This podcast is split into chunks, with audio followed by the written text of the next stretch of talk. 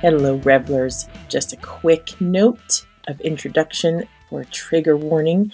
There is talk about suicide on this episode, but also tell you that chronologically, you'll get the most out of this episode if you listen to the Phil Factor episode, which is titled Where You Invest Your Love, You Invest Your Life. That's a Mumford and Sons quote, and this title comes from Madonna.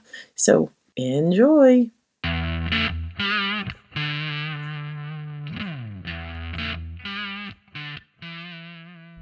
Hello and welcome to Revel Revel. This is Lauren Drabble, and today my guest is Gene Gebhart, but you may know him as Gino Gebhart, and we will talk about that. Hi, Gene. Hi, how's it going? It's going. All right. I'm excited that you asked me to talk. I almost said Happy New Year, and then I realized this year's not over yet. yeah. And it's um, coming. It's going to be great. yes. We're going to get out of this leap year. Oh, that's right. It was a leap year, wasn't it? Okay. Yeah. It's a leap year. I could totally hear my I totally hear my Italian mom. I hate leap years. Everybody dies in a leap year.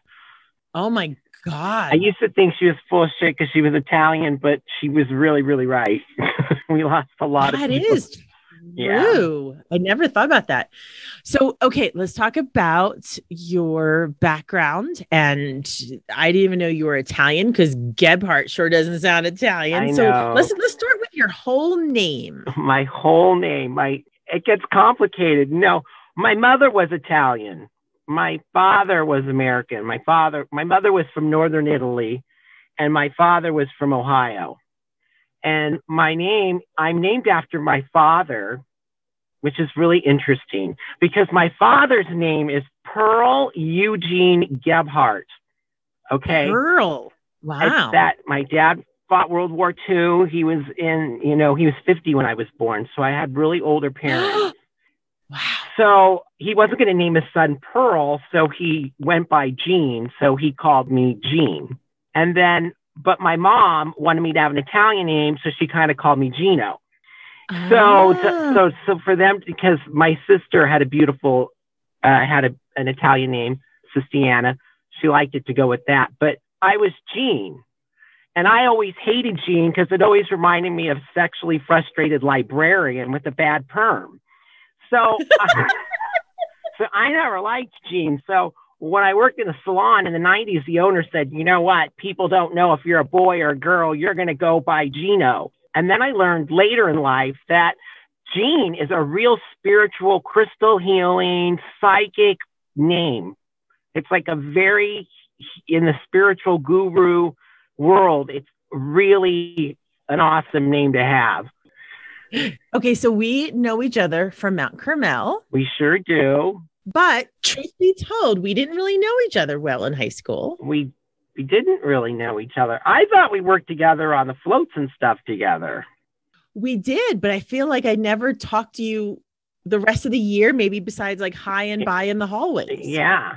I don't. I just know you. I think I've gotten to know you over the years more, like at the reunions, like I've done with many people. Yeah you know, I had a very different high school life, but that's one of the things that I have loved about your podcast is that a lot of people have had str- had struggles growing in high school, and we didn't know yes. them. I didn't know a lot of those people, but I had my own real struggles. It, it's just amazing to me to hear some of them, and um, I just wish I want to go back and help that person. You know, I want to go in a time capsule and be like, I'm going through a lot too. I could help you. You know, and yeah. Yeah.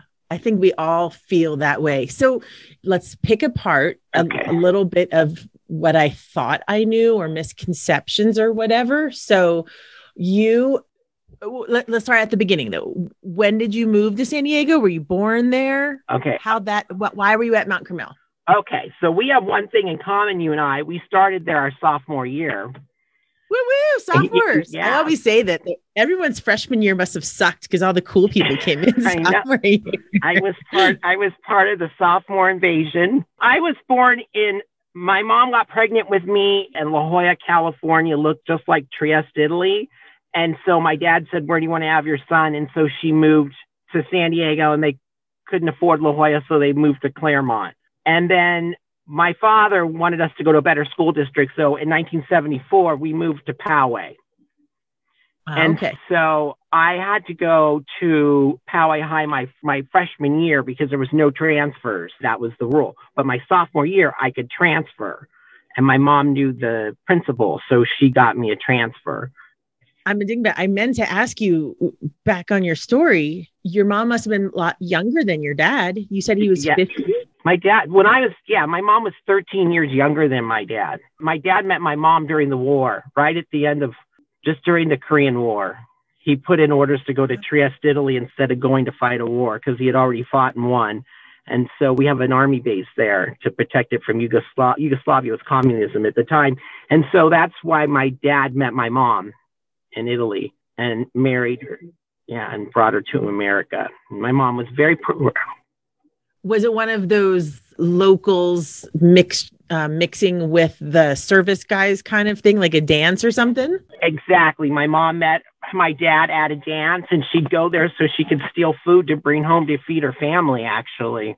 Wow. So they were really poor. I mean, the Germans stormed through that part of Italy and really they were poor. So my mom, there's amazing stories about my mom um, Wow. being there. What she went through, I can't even imagine what she went through being hungry and you know, one of the fascinating things with talking to people is when they start talking about their parents' stories. I so many times I say, now I want to interview your parents. yeah. Yeah. Okay. So we'll put them aside though. And I, I feel a little bit more caught up, but it's still odd to, I can't envision having a child at 50 years old. Wow. Oh my No. gosh. No, I got Social Security in high school. He, he was retired from the VA hospital. So all my friends had to work at McDonald's and I didn't. I had Social Security. So, and it was really not a good idea to give a kid that much money every month in high school. I strongly, I strongly advise anyone raising kids if that happens to them, you should put it away. Not tell them they get it, but you know, And is what do you it is. remember spending your money on? a bunch of drugs and alcohol and um and and you know just clothes and things Clothes. I knew you were going to say clothes. yeah. A lot of my clothes were you know from school were all made by my mom. I bought them at thrift stores and then we she was a seamstress in italy so she redid them all. They were all retaken apart and put back together. So that's why i had cool, cool clothes in high school. Yeah. Well, no, I didn't know they were made by her, but that's what I was going to say about one of my associations. In my head. I feel like the day I even saw you walking around the school, I was like, well, that guy's gay. right I mean, no judgment or anything, but it was just so very obvious where other people, you know, aren't out in high school, especially not back then. More people are out, you know, nowadays in high school, but you know, you had you had such guts. You had I- such guts to be so out and flamboyant. I know, I know. You know, Lord, it, and it was it was just one of those things where the boys made such fun of me that it was like, all right, you're going to make fun of me and tease me. I'm going to give you something to talk about. I'm going to give you something to tease me about. It was a very, very youthful attitude, you know, in a very colorful time in life, you know. But, but um, that also goes with one of the reasons why when you asked me if I would talk on your podcast, I to have Mr. Factor Mhm. Talking about me and how I influenced him about me being gay and how I changed his life was the most honorable thing that's ever happened to me. And we think about we teach teachers. We Yeah. don't think about us teaching the teacher. And we and we do, you know. And it was just so I was so moved by what he said. And um, I had to play that for my niece who started a school club. She's at Poway High. She's 16 and she started a horoscope club. And I was telling her, look, you don't know who you're going to move when you're younger. You're you're you're moving. You're touching people's lives every day. And and look at this this incredible teacher who had millions of students, 40 year career, and he's on a podcast talking about your uncle and how I changed his life. You know, and and it's just interesting how that works. You know, we don't know who we're going to affect, so it's incredible. that's that's totally true and that's part of why we need to put ourselves out there and there's Oh. no greater way to put their, yourselves out there really than to wear who you are in such an outwardly flamboyant way like you did like I think you even had like a Peter Pan outfit, like wearing oh, tights and stuff, right? No, I had my Peter Pan outfits. I had uh, striped socks. Yeah, I had some very unique clothing. You know, I have to say, I, I kept a couple. It's funny. I put them in my niece, and my niece was like, "You were that skinny." I, I, love their takeaways. Not the not the not the I'm, guts that it took, but you were skinny. Yeah, I, and dye my hair every day, and that's that's how I ended up. Well, I really became a hairdresser because it was either jail or beauty school for me in that, you know, in 1987, you know. So that's how I got into hair and became a hairstylist. So all right, we're gonna we're gonna pin that jail comment and come back to that. But let's talk about so what did your parents think when they would see you not just dress that way, but say, Hey mom, you know, make this into something for me? I guess they were very supportive. Well, my mom, well, they were retired. So, I mean, she had, they had more time than money, but we were middle class. So I, I can't say that we were struggling, but we weren't rich. So it was, you know, at the time people were all wearing, you know, those expensive uh, Guess jeans, right? And I was coming home with a $10 suit I bought at the thrift store. So she'd turn them into knickers and shorten the sleeves and crop it. And so for a few hours of work, she could make me an outfit to go to school. So she was really supportive. My mom's always been supportive. My father was, you know, really didn't want this flamboyant son, but you know, he really he loved me, and I think he just I never got any slack for my dad for being the way I was that way. He had problems with me in other ways, but I don't really remember it. If it's you're asking me if they if it had anything to do with my sexuality, you know.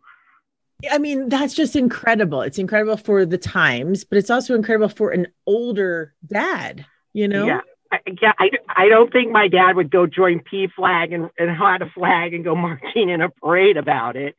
But I don't, he, I never heard my dad say anything about that towards me. But I had a very, very dysfunctional home life, you know, that just wasn't that made that wasn't a problem with it. You know, the struggles that I had in in growing up weren't over how flamboyant Gino was. You know.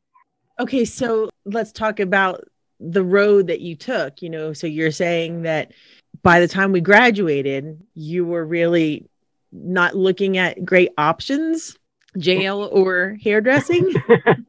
I say that to be funny. I I really wanted to go into beauty school though. Ever since I was a kid, and I had that doll head in the '70s. My sister had one. you know, that. yeah, we all. I I stole hers and ruined it.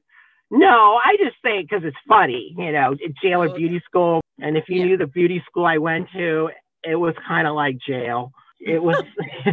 it was a very interesting uh, beauty school I went to in Mira Mesa. Yeah, I mean, I enjoyed doing hair. I'm still doing it in my speakeasy. Right. But, right. Uh, yeah.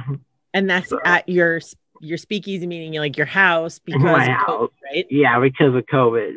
It's it's fascinating to me the way fashion and history repeats itself. And we're in the roaring twenties, but instead of having drinks secretly, we're secretly doing hair.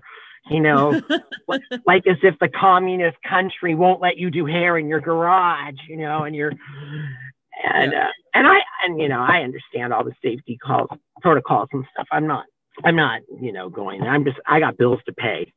You know. Right. well, right, right. So, so well, let's talk about your life's path, the trajectory. You know, I love how Remy put it about to connect the dots of how your life has gone. I I've used the analogy of the thread weaving through. You know, so so what happened? So right after high school, yeah, I went to beauty school locally, and it was a miracle that I passed my state board. you know, being dyslexic, I had to study a lot harder than other people did to pass that board, but I managed to pass that state board of cosmetology test because you had to le- learn all about the head and the brain. It wasn't all about just hair. We had to learn about skin, nail, and hair. And um, and then I went on to become an assistant in the mall and uh, did some fashion shows and hair shows and had I've had a really interesting career with being a hairdresser. I mean, I've done all kinds of things. I mean, I'm so, I mean, even in San Diego, I worked at the Golden Door Spa and Resort up there, the first spa of its kind doing celebrities right out of school. I was doing them. I think, you know, you get older and you realize they just hired me because I was young and cute, not because I was good. Because those, you know, women just wanted somebody fun to do their hair. And um, I look back and realize I wasn't really strong, talented enough to do that, but I managed to work there for a few years. Yeah, off and on. I've always done hair. I mean, I've done it for like 40 years in just different levels. Owning my own business, not owning my own business, renting a chair, being an employee. I really enjoyed last 10 years. I really enjoyed decorating the salon that I worked in for the holidays. I did these elaborate decorating things for the salon in Rancho Penasquitos, BB Hair Art. Because even when I lived in LA, I would come down and uh, do my clients because I lived in LA. I moved away to LA for seven years, and um, I was do, working in this salon close to Beverly Hills, and I'm just a San Diego kid. I mean, I just really am. I mean, I just can't relate to these people that are not connected to Earth, and I just they're not, I mean, I don't know, they're not even on this planet. And just, I, I like people to be happy. I like to do hair and create things that are beautiful and make people feel pretty about themselves and good about themselves, not be ordered around like you're a servant, you know, and taking out the creativity part and just injecting their all that plastic world of Hollywood. You know, I, I just never fit in. I was just a square peg sitting there looking like I fit in, but I just never did. I mean, I'm so much more happier now. Uh, my most interesting kind of serendipity story in life is like, so I left and went to go apply instead of my midlife crisis, instead of applying and buying a new sports car like a normal guy or, or, getting a mistress, I uh, went to go work for Disney. I went to go work for Disneyland, and they trained me to do the princess's hair and all the wigs, and I and it was really humbling. And I wasn't good enough. I couldn't do Ariel's bangs right, that bitch. And then they fired me. They fired so they you. Fired me and they marched me out of that theme park like I was a criminal with, you know, the first time I really was close to being in handcuffs with security guards, cleaning out my locker, marched out because I couldn't do her bangs right. You know, like it's so humiliating. And in, in hindsight, you know, then my brother-in-law came up and got me and brought me back down to San Diego. And then all that training I took, I applied to doing these amazing wigs for Mary Poppins for my niece's school play production for Maranoff Maranatha Christian oh. School. And it, instead of sitting there feeling, I was like sitting there feeling sorry for myself, and I was fired on unemployment. I was doing these amazing wigs that they trained me to do. I may not be good enough for Disney, but I was amazing for Mrs. Howard's productions. And then the next season, they did The Little Mermaid, and there I was doing Ariel's bangs, and I mean they were perfect. But uh, and I and then and then with that, it's like if they wouldn't have fired me, I'd be out of a job in Anaheim and with nowhere to get a job. And that whole area is all shut down really bad. And I mean, God had my back when he let me go from there. You know, it's like right now with the pandemic, I'm, I'm kind of okay because I've got my clients taking care of me. I do work at the San Diego Zoo. I, what do you do? I that? work in the gift shop there, and I work with this all these amazing young people that are really into studying about animals. I'm really into the plants, so I talk to the botanists and the and the people that are doing uh, stem cell research with plants. I talk to them. They're doing all kinds of all these amazing things, and they've saved plants that are becoming extinct. I just love planting and gardening and the, that element. I really can't tell you much about what's going on with the animals. So, but I can tell you, I love uh, work. Great managers, great people. Just it's just a total different, wonderful drink of lemonade there. I just do real well with having a schedule and being told when to go because then I don't get into trouble. And so hairdressers have too much time on their hand, you know, and that's always led me into getting into trouble. So that's why I always have a second little job on hand. I've, I've always had one, something other than hair to keep me kind of busy. So your your troubles, I guess, were drugs and alcohol. Yeah, throughout my life. You know, it's like when you ask me, when when you when you ask me, you know, you, when you be on this podcast, the first thing that comes to my mind is, oh my God, Lauren, all those people on your podcast have a college education, and no one wants to hear me, and I'm a piece of shit, and da da. And it's that voice inside of me that tells me that you're no good, and that's the part that makes me an alcoholic, and that's what makes me a recovering addict.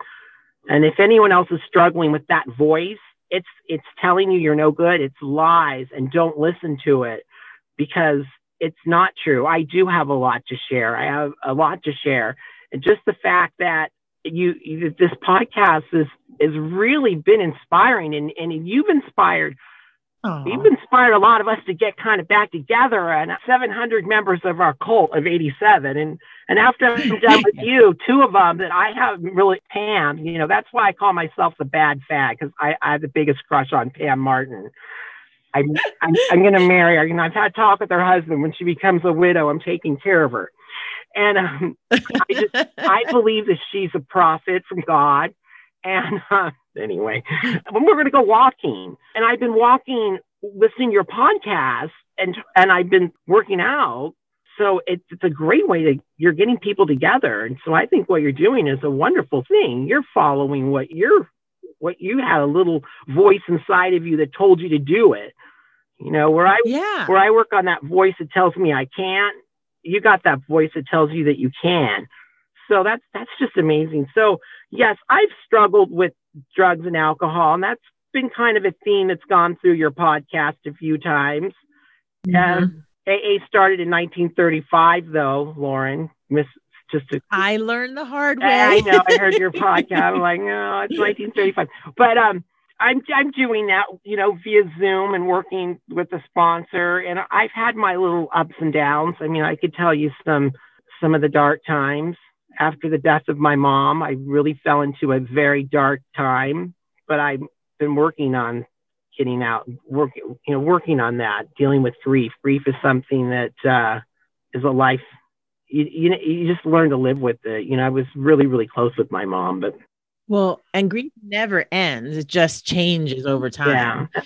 Yeah. How long? When did she die? And when did you start AA? I've been going to AA since the 90s, since I was 25. I tend to do like five years, four years. I, I'm unfortunately one of those people. That's my story. But I've learned from each one of my relapses that I just really believe that the devil puts the shit in front of you to make you go do it. And I spent so many years thinking, oh, what do you mean you just relapsed? You you found the dealer and you called them up and you went and got it and you're full of shit. You did it. Well, that's not how my relapses have been. I was sitting at the Disneyland Hotel, one of my relapses, waiting for friends to come back from the park. And I'm like, well, I'll make some coffee. And I went in the coffee maker, and there in the coffee maker was a, a pipe of meth. And, you know, I relapsed right there. I didn't plan on it. That wasn't part of my I was doing everything to do right. And sometimes it just finds you. And when I'm walking, I walk a lot, I'll, I'll run into drugs. Now I can just keep walking. But, you know, there's times when you just, it's hard to, to pick or you pick it up and you think I'll throw it away in the trash can. And then you got to figure out what it is. And, and so, but wait, okay, go ahead. I have to understand. Wait, what was meth doing in the coffee pot? I don't it, get. Oh, it was in a pipe, and somebody hid it in there, so somebody wouldn't find it. I guess. I don't know. Uh, it wasn't my group or anything. I just went to make coffee and opened it up to put the coffee in it. And so it just happened to be in there. That was where the, the guest prior hid it so somebody wouldn't find it. So I guess the cleaning wow. lady wouldn't find it. But I like no one would find it. That's crazy. I mean, it's very like Alice in Wonderland, like eat me, drink me. It's just there in your face. Exactly. So wow. So I, today I I really have that profound respect for people. It's really a challenge. Shit can find you. It just finds you, and it, I feel I really believe it. The devil is involved in it because when you're doing good and you're doing everything you can, there's things sending you to mm-hmm. come back. You know. But today I'm doing, you know, I'm doing okay this year so far. well, if you can do good in 2020, you can do good any year, right? Well, I, yeah, I started 2020 off pretty rough there, though. I had a blackout and a failed suicide attempt. Oh so, oh yeah. What? Okay. I, can you can you talk about that without like going down a rabbit hole in your own life? I just was just thinking that I can drink normally and was doing it for a year kind of secretly. And then got in a family a lot of family stuff started to come and surface. And I I just got mad and just went and took a bunch of pills. And the old tech somebody that went to our school and they called my sister and my sister came and checked on me. And then I went to I, I went to the emergency room and I went to a psych department up in Escondido for mm-hmm. two weeks and then I was sent to a crisis center for two weeks. So I really learned I never ever want to be woken up every every half an hour all night long for four months as long as I live. Wow. So, because it's a psych ward. And it was one of those things where it was like a permanent solution to a temporary problem, and Yeah. everything is temporary.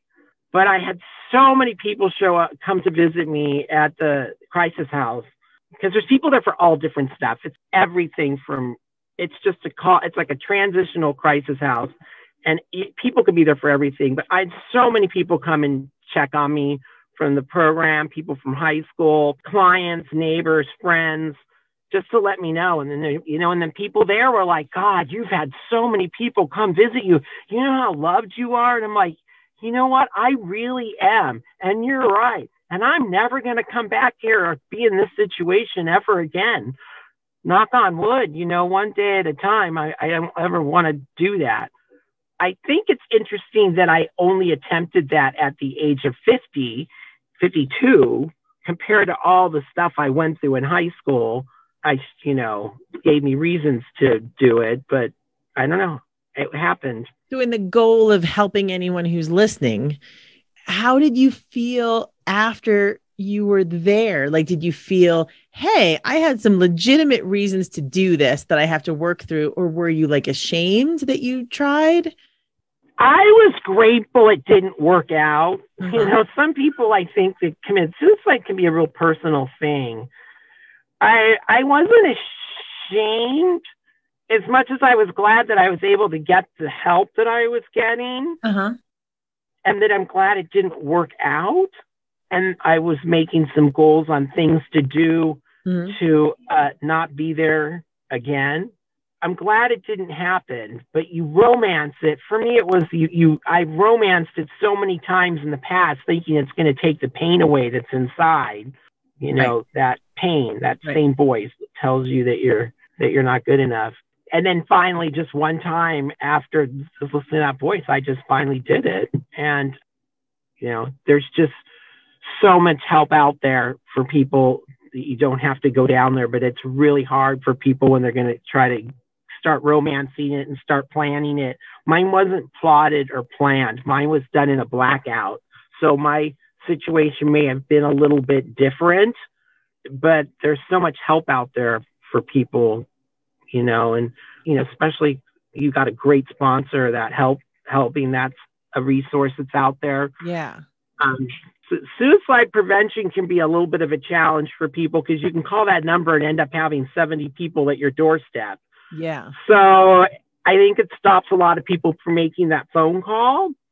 So I think if people are seeking help, I think words like romancing the idea is a good term to use. It's have to be really careful because you could have a bunch of people and cops and everyone's at your door Right. and you're not getting the help you need. So there's Yeah. it's kind of a challenge there. Yeah, I think it should be like one to two caring people who know how to handle a situation emotionally. But okay, so you you said it was in a blackout, so you really weren't conscious of what you were doing. I was conscious a little bit, but just just didn't care. Just thought like I was just done. Hmm. I don't know what I don't know what got to that point where it just is sick and tired of being sick and tired.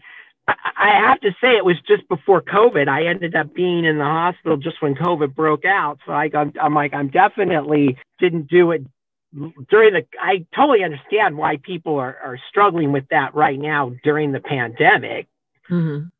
but it's not because people just love you and and all those people that came to visit me when I was in hospital just makes me realize that you're just there, there's so many people in your phone to just reach out and call and say hello and just talk even to even getting on Facebook or Instagram and just really communicate with people and take the technology that we have and reach out because I think you just feel lonely and helpless Yeah. and you just want that pain to go away. And sometimes you can't, you just want it to go, you want it to stop, you know? Yeah. And a lot of times, you know, for me, it's not there as much because I focused back on getting clean and sober, hmm working with a sponsor and doing what I can, but staying creative and staying into creative things and staying busy and walking and reaching out to people to go walking with. hmm I mean, asking for help. I mean, not it- a lot of times it's people just spending time with you,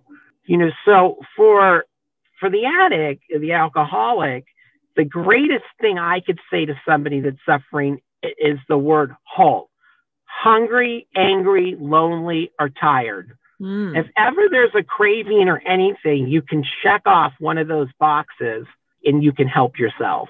So if a craving for alcohol or something that you're struggling with that you're wanting to quit, if you're hungry, go get, eat something. A lot of times cravings come on. If you're lonely, angry, getting in a fight with somebody is a huge trigger for people. But sometimes it can manifest into a resentment. They can linger with you for a very long time, and then you can use use over that anger, resentment months after the argument or fight. yeah. It's not just right away; it can manifest. So that's why you're supposed to do in AA do step work on that resentment and work on it. So, but halt. So the lonely part, that's why I've been reaching out and calling people. That's like I'm going to go walking with Pam and Jen in, in like half an hour and just go talk to friends and just so I'm not in my head. Yeah. And they don't have to be a bunch of, I like, I like to personally go talk to people that aren't in my program in AA. I'd rather hear about people that are happily married, doing stuff and talking about with the dog and being positive. And I don't want to talk about, you know, the, the addiction and AA and who relapse and all that negative stuff that can come. So Yeah. it's finding people that are healthy to go have friends with. So I'm really lucky that I have some, you know. Yeah. Did I answer your question? I don't even remember anymore. That's okay. so so let's focus on your recovery this year since that because that like you said i can't believe that after everything you've been through if you were going to try a suicide attempt it happened at this point so what's happened since and how has it changed your life Well, when I got out of the the facility, my sister my sister moved us back into the family household. So that was pa- like I was going back to all the trauma of childhood, going back to the house. Hmm. Kind of a long story. So, and she was getting separated, and there was a lot of stuff going on. Going back to Poway wasn't, you know, I, I didn't handle it very well. Living in the house where your mom passed away, and just but I went to go live with the friend, my friend that owns the salon. This beautiful, amazing woman picked me up, and I stayed with her and her lovely family through the pandemic in March. And her and her two daughters, and her wonderful husband, and her in Rancho Bernardo. And I just got to be with a really warm family, and we got ate together. And their kids kept. I played with their kids a lot and watched them, and we went walking a lot and she just they were going through some hard times with their salon being closed and the restaurant being closed so there was a lot of stress there and the, she was really grateful that i was actually there for her she is a a normie you know but she had an extra friend there too to help her during the pandemic with the kids and stuff and and so she was really grateful so we actually helped one another and in the process my sister was remodeling my garage and she turned it into my salon and my own studio apartment. So I have like my own space now. But being with the family healed me back together, having that family dynamic and a positive, they were really great, great. You know, we cooked and that, that's what I needed, you know, that's what I really, really needed. And so I'll always be grateful. And that's how you can help people get back on their feet. So I got to stay in this very fancy home, though. You know, I'm not used to that. Mm. You know, with, with three maids and a, she'd make me take her Mercedes to go to the grocery store. And I'm like, this thing makes way too many noises for me. I'm like, I'm just not. I'm a I'm a Honda Civic guy, and that's just it. So all that really wonderful, beautiful stuff in life that people thrive for, I just doesn't do anything for me. It just looks like more carpet to clean. I mean, yeah, yeah. We all have our stress triggers, and having a fifty thousand dollar plus vehicle that you're responsible for can definitely not be what you need. I, I just and me and my anxiety, and I'm so scared I'm going to hurt it. And I'm like, no, I'll take my own car. No, take mine because I need you to drop this off. And I'm like, oh. I was with the family that took care of me until I had a place to come live. And When I was with her, I was doing an AA Zoom meeting every day up at Fort Rosecrans up where my mom's buried because everything was closed. I was getting kicked out of churches, parked in a car listening to Zoom. I was getting kicked out of parking lots because her school, her kids were in school, so I had to go do something, mm-hmm. right? And everything was closed.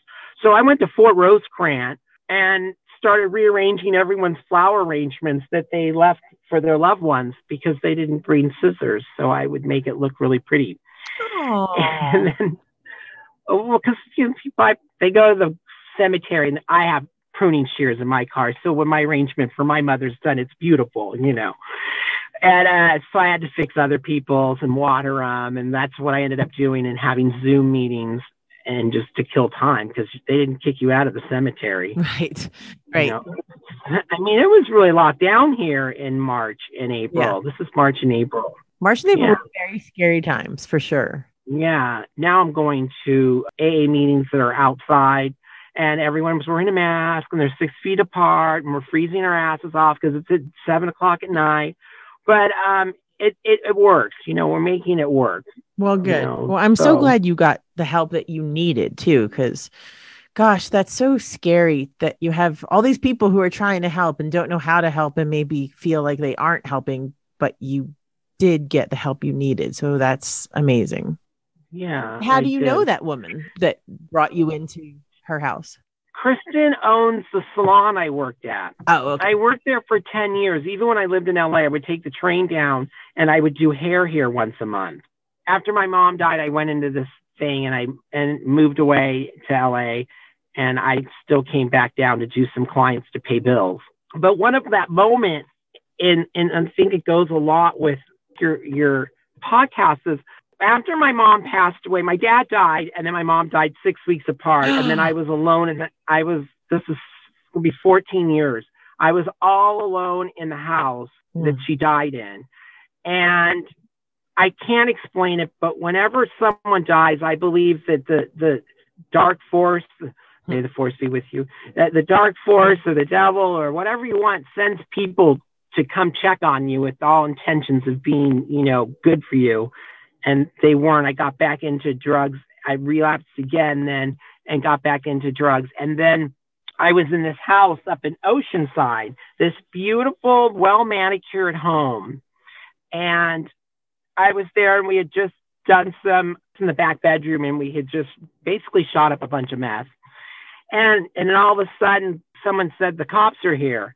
And I had my purse and I pushed it under the bed and all of a sudden there was a house raid and I was sitting in this living room, and all of a sudden there was dogs and people being pulled out, and they were throwing purses out, and it was a really nice place. I didn't even know these people were in this house.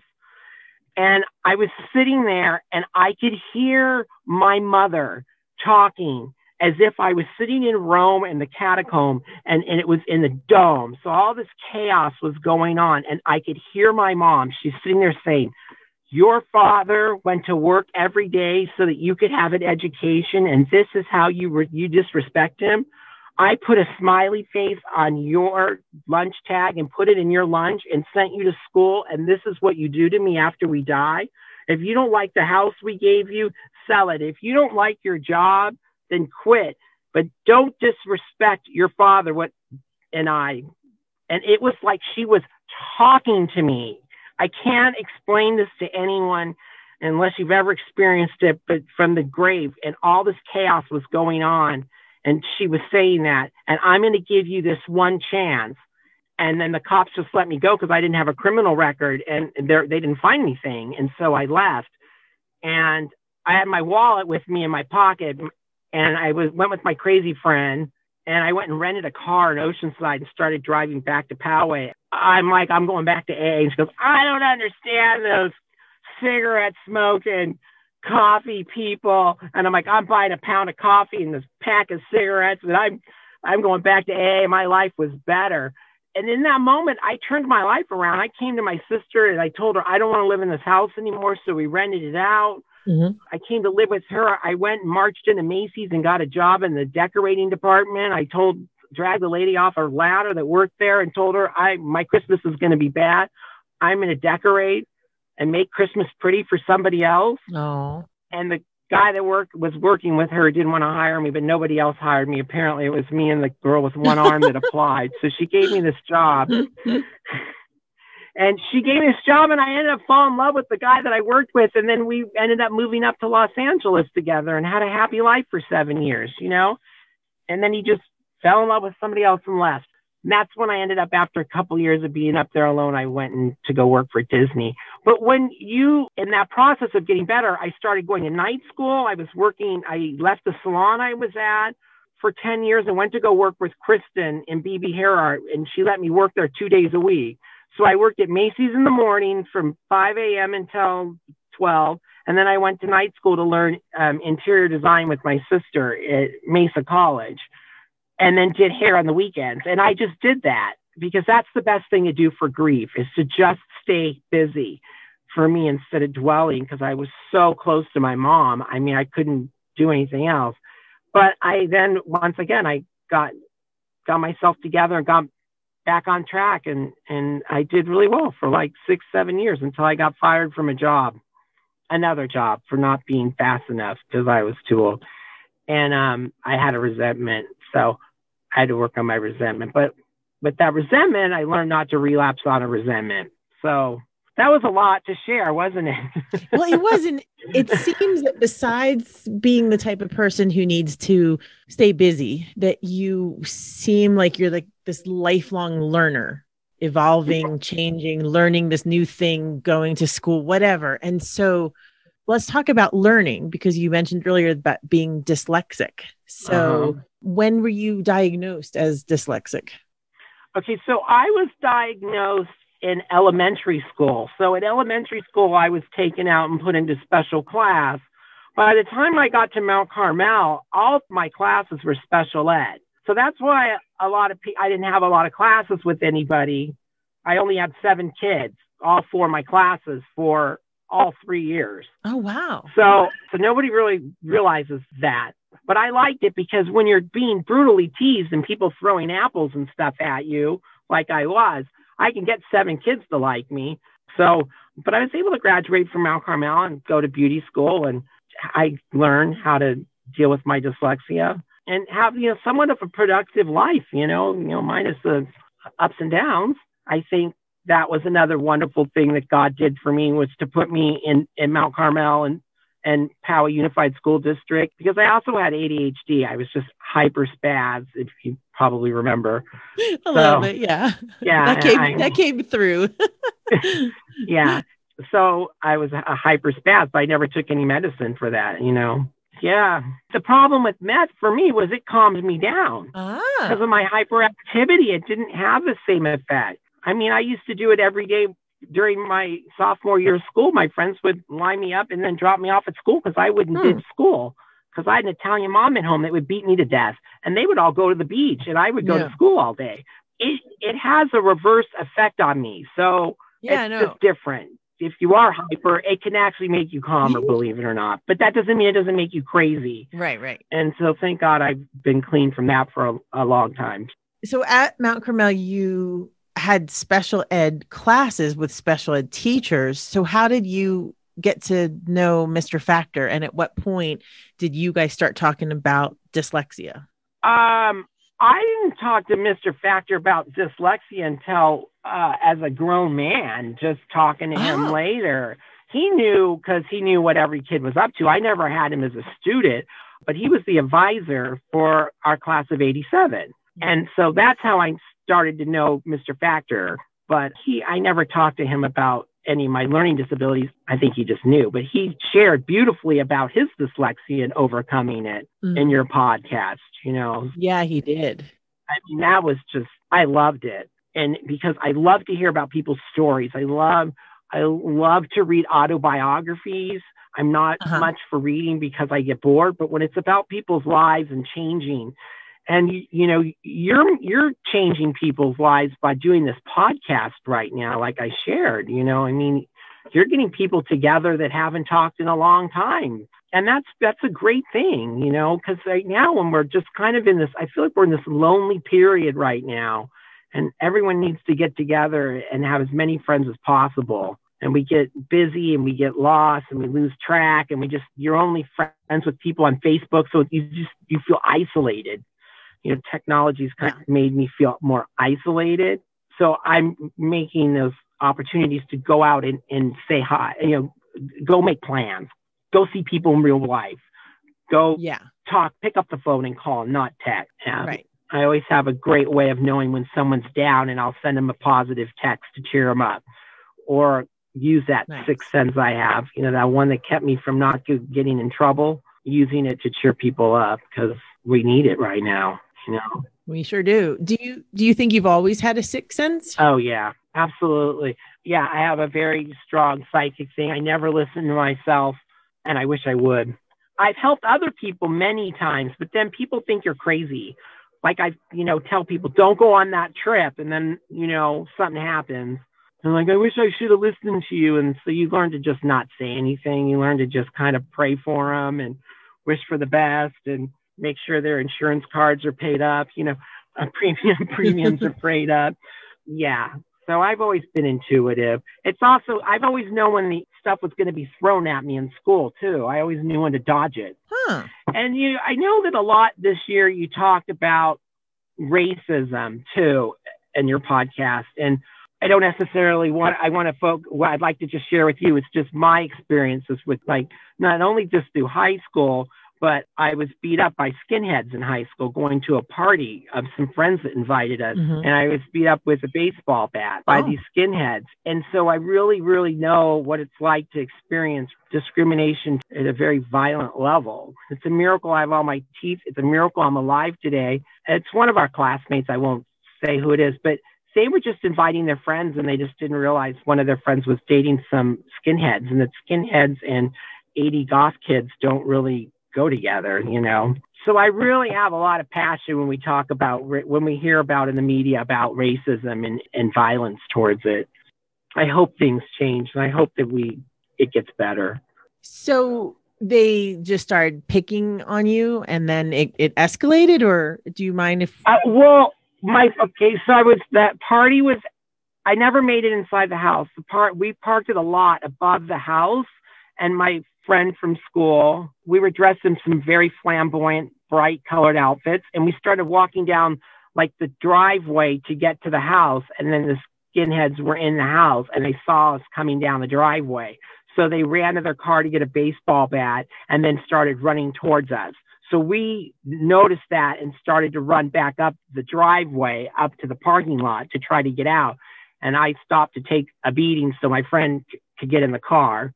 And um, oh. then he went down to go, the skinhead left to go get his more friends at the party to beat us up more. But I was able to get up and get in the car, and then we were able to leave. Wow.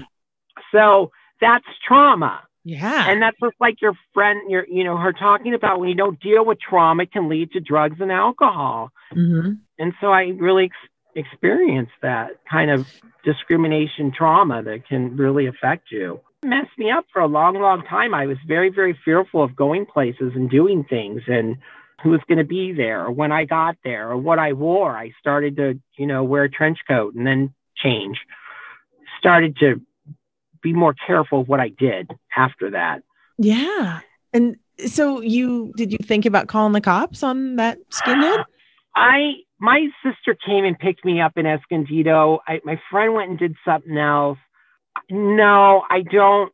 I just we were debating on if I was going to go to the hospital or not, and my sister just kind of wounded me back together and watched to see if I had a. She knew we had a concussion.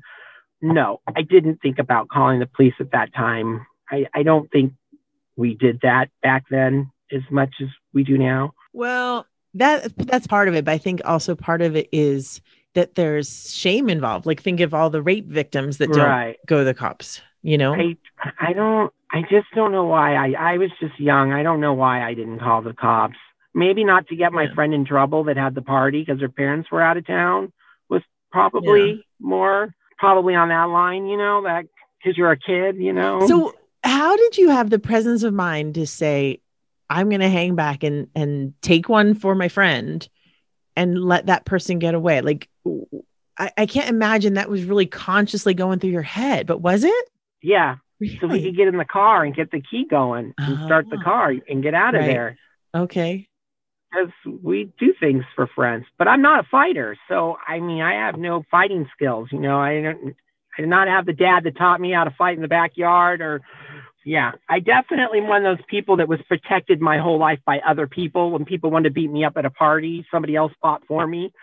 So I, I never picked up life skills of fighting. Thank God, I guess. I don't know. But uh no, I didn't think about it. What a trip. Yeah. I mean, your whole life is just basically one big, long, weird trip, huh? it's one long giant acid trip. Yeah. and and you know what? It took all of that though, because the one thing I, it takes all of that to make who you are today. Hmm. And I'm an amazing uncle. Yeah. I am the best uncle ever. I mean, I'm so proud to be an uncle. My niece loves me. She loves music. She loves creative stuff. Only thing I've given 100%. And she's been a guiding light of part of my life to dust myself off and clean myself up so I can do well. Like I said, I'm like a five year, four year planner. I, Yeah. you know, hope, hopefully it's one day at a time and I, I do better. But This is your sister's daughter. my sister's daughter that she that she had later in life. And my sister and I are really close too, by the way. You know, she just hates when I'm not doing what I should be doing. You know, Yeah. she's the queen of not enabling me. Oh, well, that's good. So, Yeah. how did it affect Charlotte earlier this year when you had suicide attempt? She came to the place and she was just really upset. I mean, I was a good friend. I mean, I didn't realize how selfish the act was until I saw in the eyes of a child, you know, how devastated Yeah. she would have been with her uncle gone, you know, without, you know, she calls me her best friend. She comes in and sees me every morning, you know, and who's going to do my hair now? She, Oh my God. If you could have done my hair before school every day, I would have been so happy. what teenage girl doesn't want a hair salon in their house? so uh, I, she was really upset at me, but she's forgiven me right away. She's a forgiver. She's just don't do it again, you know. And I'm so glad it didn't work out. And I, I just, it was a bad thing I did. I wanted to share this in case no one else has talked about suicide or suicide prevention on your podcast. I wish I was a little bit more spiritually guru and answered your questions in a more metaphoric way, but I don't. I just it happens sometimes. You just get you get that you Yeah. fixate on that that that's the answer, and it's not the answer. There's other, you know, it's not true. It's lies. So then, sort of flash forward from the beginning of the year to this summer when Mr. Factor's podcast came out and you said you played it for her. What did she think of that? Oh, she was just amazed that I don't think she, re- I, I don't necessarily think that she grasped the 40 years of his career, the millions of kids that went through his class. I don't think because she's young and she, she grasped that, but she grasped it's pretty cool that somebody was talking about her uncle. And then she kind of said, you, you know, and I was explaining to her, she has a lot of the same behaviorals that I do. I see a lot of myself in her. You do matter and you do change people's lives and people will do remember you even when you're just not. I wasn't trying to back then to, to I was just trying to survive and be Gino, you know? I want to say one thing about Factor's story about you. You know, I Right. vaguely remember I we were on the same bus for the senior trip and I Right. said to myself, you know, you loved Factor, Lauren. How come you never said, "Hey, go on a ride with me"? I mean, like it didn't occur to me at that time, you know. And in retrospect, I felt stupid that it didn't occur to me, and I thought, wow. That's awesome that you did that and you made him feel included, not just like the lone lame adult on our trip, you know? And I think that that's very, Wow. very special. Well, when you put it like that, I have the luxury of having older parents. So I was always more Hmm. comfortable talking to o- adults and older people than a lot of my friends. I had a little, yeah. yeah. So. I even had different, you know, conversations with teachers that a lot of our classmates probably didn't. So I also knew how to ask for help. You know, Mrs. Bazinski helped me get through high school with my homework in sewing class, you know, because she knew I could sew. I waste my time there. She would help me study for different classes, you know, because she knew I was struggling. To me, she's like this teacher that inspired me. I just love her, you know. And I got the luxury of sitting next to her in a, in a play that was in San Diego. She sat behind me and she tapped me on the shoulder and she's like, Are you Gene Gebhardt? And I turned around like, oh, Mrs. Bazinski.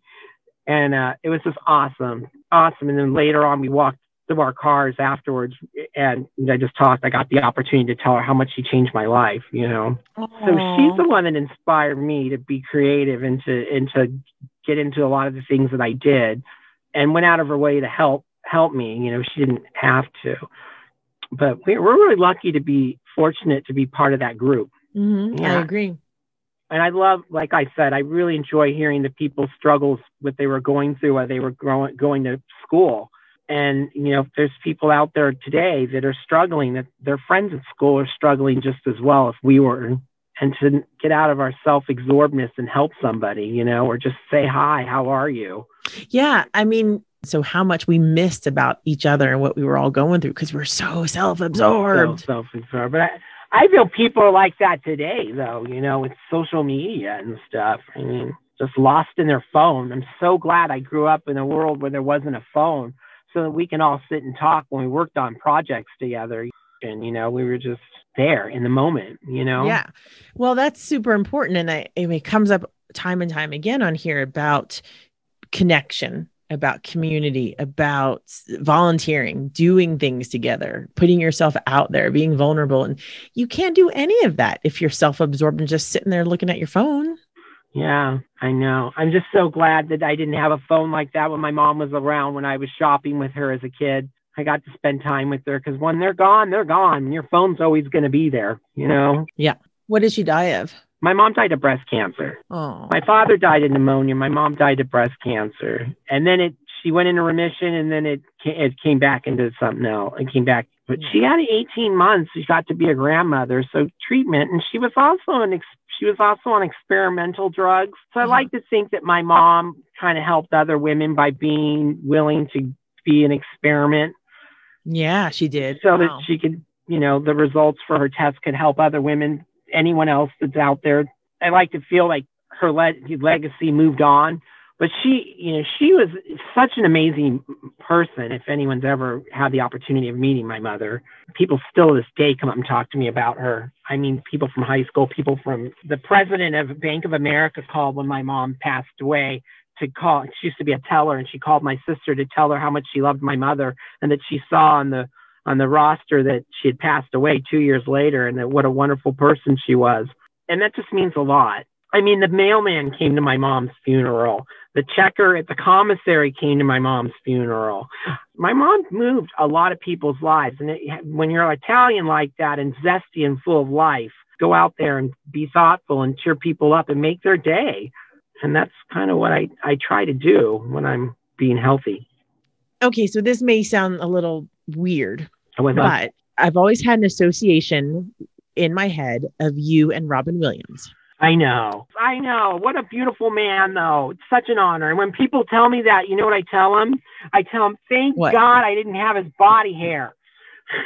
I know. He was a hairy beast. I mean, you know, it's not just that you look like him, but then he played Peter Pan so beautifully in the movie Hook. Yeah. And there was just such a wonderful childlike joy to him.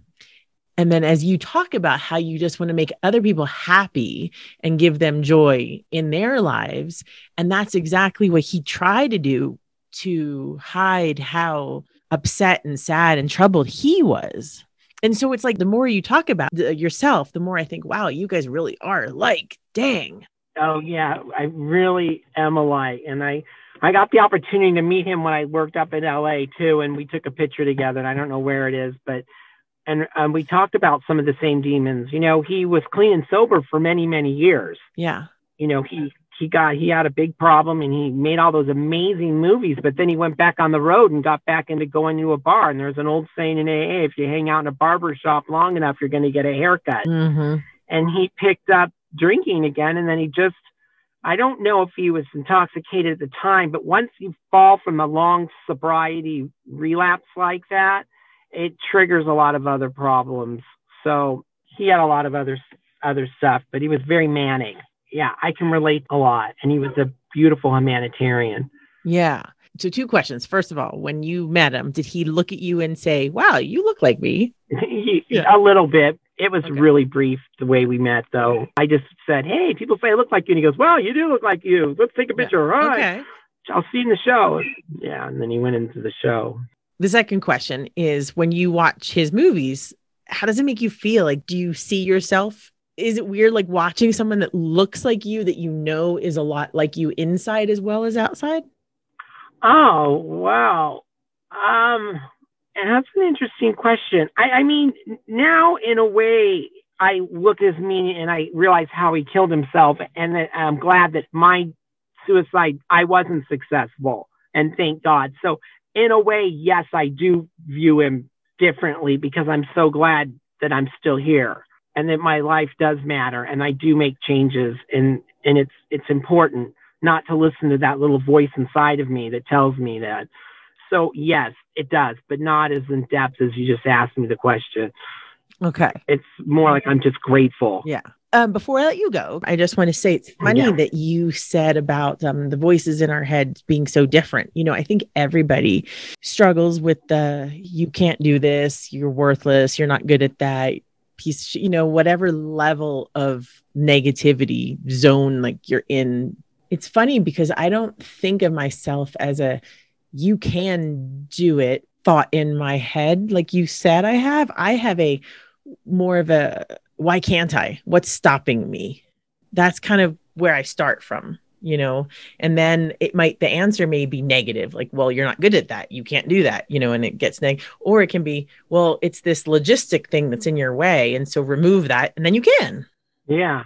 Yeah. I don't know. For me, it was if I heard you say, I think I'm going to start a podcast and you did it. Yeah. So for me, that's just kind of how, yeah, how I took it. You just did it.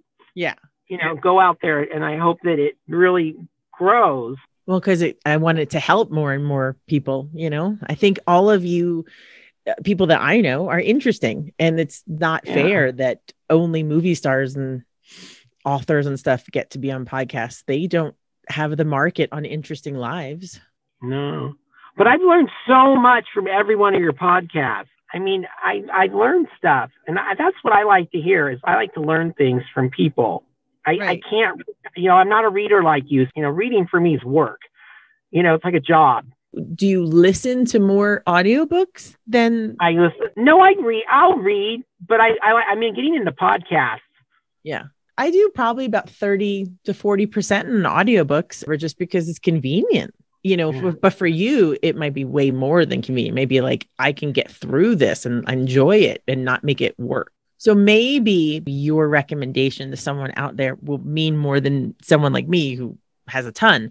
So if you could say to someone like the most important book, the best book that you love, whatever, what would it be? Less than zero. I love Less Than Zero. I love that book. I, I read it all the time. I love that book. See, but I read autobiographies. So my one of my favorite autobiographies is Rock Hudson's story. I love Rock Hudson's story. And I just finished Paul Newman. And I uh-huh. I like people stories, and, and for that, you got to like the people. I guess a hard one to recommend. Gino, thank you so much for being on. I really appreciate you making the time for us. Well, thank you very much. It was really an honor to have you ask me to go on your podcast. It was fun. I had a good time. Well, when, when I heard what Factor said about you, it was like I had to make sure that A, you were listening, and that B, that you got to have your not your say, but you know, your take on it or whatever. So, yay, thank you for being here. You're welcome. Thanks. Well, thanks for listening, revelers. I really hope that you got a lot out of it.